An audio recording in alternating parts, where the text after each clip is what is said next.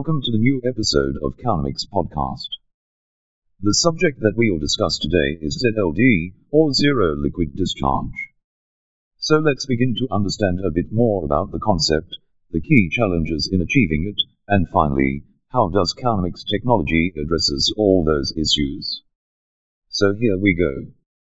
Zero Liquid Discharge, ZLD. Last 400 year of development has delivered a lot of comfort in human lifestyle, but this new evolved lifestyle has not been sustainable since the side effects have created many question marks on the existence of life on the planet, with issues like climate change, global warming, sewage problems, depleting aquifer level, drinking water crisis, air pollution, contaminated food chain, antimicrobial resistance, and so on. With our consistent approach to make our life comfortable and effortless, we are adopting more and more unsustainable life practices with exorbitant use of mechanization, automation, and chemicals in our routine lives. Mechanization automation isn't bad, but the entire industry behind making this happen is in turn causing a lot of imbalance to the natural ecology and environment. To regulate this, we've made regulatory bodies for the industries, departments, and ministries in governments to control, manage, and regulate the harm done to the environment due to industries, like we have pollution control boards, we have Ministry of Environment, Climate Change, Global Warming, and so on. These bodies keep coming up with new prohibition laws and acts in order to minimize the damage caused to the environment. But today, we've gone beyond the sustainable limits of this damage control too. Now we need laws and acts towards restoration of the environment, not merely the damage control and in this regard, ZLD or Zero Liquid Discharge Policy is one exemplary step that, if implemented and enforced in the right spirit, can bring around a positive change across the globe. So, what is ZLD? The zero liquid discharge is the concept of enforcing the industries to be cautious in their water usage as well as water wastage. The idea is to keep them aware on water consumption and minimize the wastage in their production process, because irrespective of the industry, the consumption and wastage of water is just a mandatory rule. There is no industry on the planet that doesn't use or waste water. Paper to pesticides, tractor to Teflon to tannery, adhesive to airplane to automobile all use and waste water. The ZLD approach is a Platonic ideology for the water reuse spectrum. Ideally in a ZLD facility, it is expected that the entire water wasted in the production process is completely made to be reused. Virtually no waste water is discharged into the environment or disposed of by conventional means, such as sanitary sewer systems. Zero liquid discharge is just a policy to keep restoring, revitalizing, rejuvenating, recycling, and reusing the same water that has been supplied to the industry so that they stop wasting the important natural resource of water. Which means, if their daily requirement is let's say 10 million liters of water for their routine production, and they waste about 9 million liters per day as waste, the regular supply from the government shall be reduced to just 1 million liters per day, so that they are enforced to recycle and reuse the water that they have been wasting. Although this idea is very noble, but its implementation has many challenges, because none of the available technologies in the market is capable of restoring water to its original natural state, some or the other residue is left in the water, due to which it isn't left reusable for the industry's usage. The key challenges with the industries 1. Every industry has a different contaminant. The contaminant varies from industry to industry. Like the Teflon industry, add PFAS, polyfluoroalkyl substances, or the fabric protector industry adds PFOS, perfluorooctane sulfonic acid, but on the other hand the paper industry adds lignin, complex organic polymers. The dye industry is considered to be one of the most polluting industries, adding chromium, lead, and cadmium in major quantities to their waste water, apart from other harmful pollutants which include sulfur, nitrates, fluorine compounds, arsenic, mercury, nickel, and cobalt.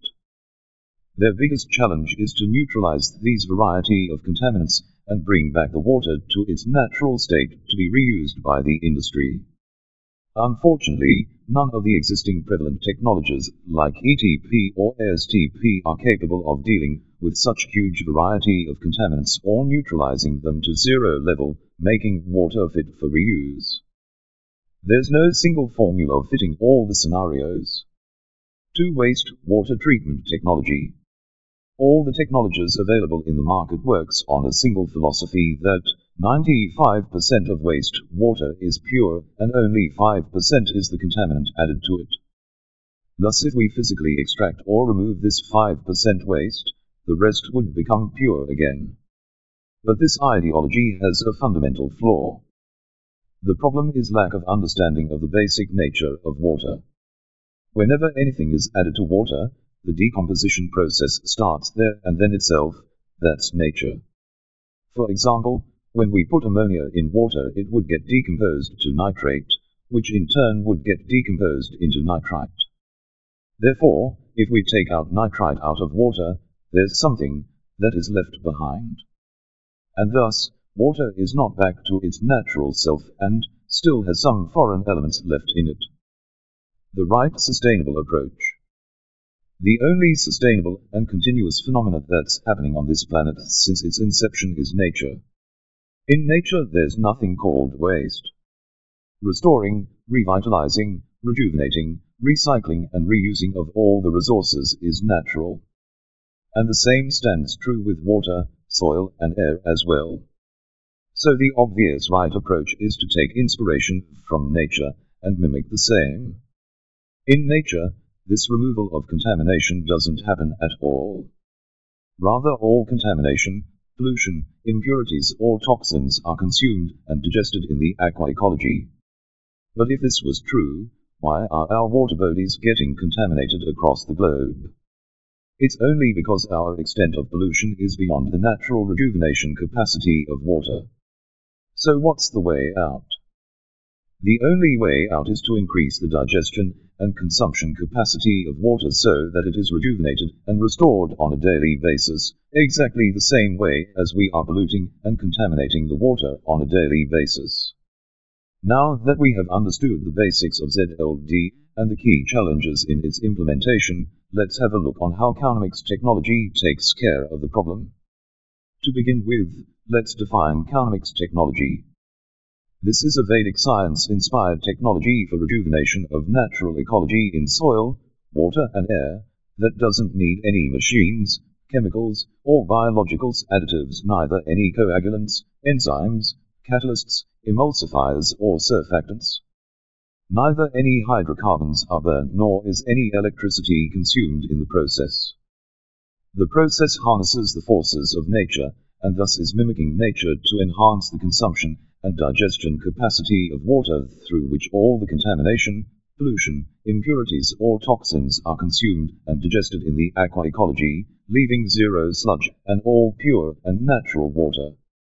Now let's look at the limitations of this technology too.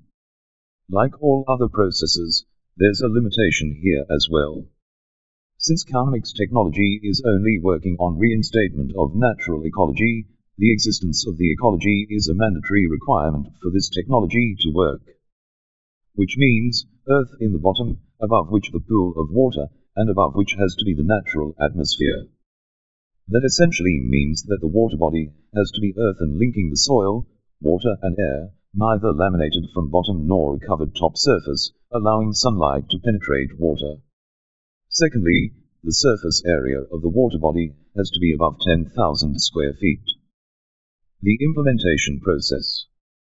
Therefore, to implement ZLD in any industry, after the WWTP, waste water treatment plant, adoption of Calnomics technology will make any industry ZLD compliant. Because in the present setups after the final treatment, be it STP or ETP or WWTP, the discharge or outlet is inevitable. And there is no provision for recycle and reuse of the water once wasted, because no treatment process can reinstate the original natural condition of the water in which it was first supplied to the plant.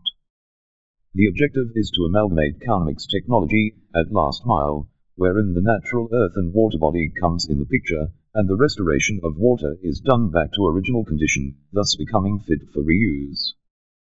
That's it for this episode, folks. Do share your feedback on the episode, helping us to understand you better and motivating us to keep coming up with newer and more enchanting episodes. Meanwhile, you can log on to calnamix.in for more on the technology, our published articles, and link to our YouTube channel too.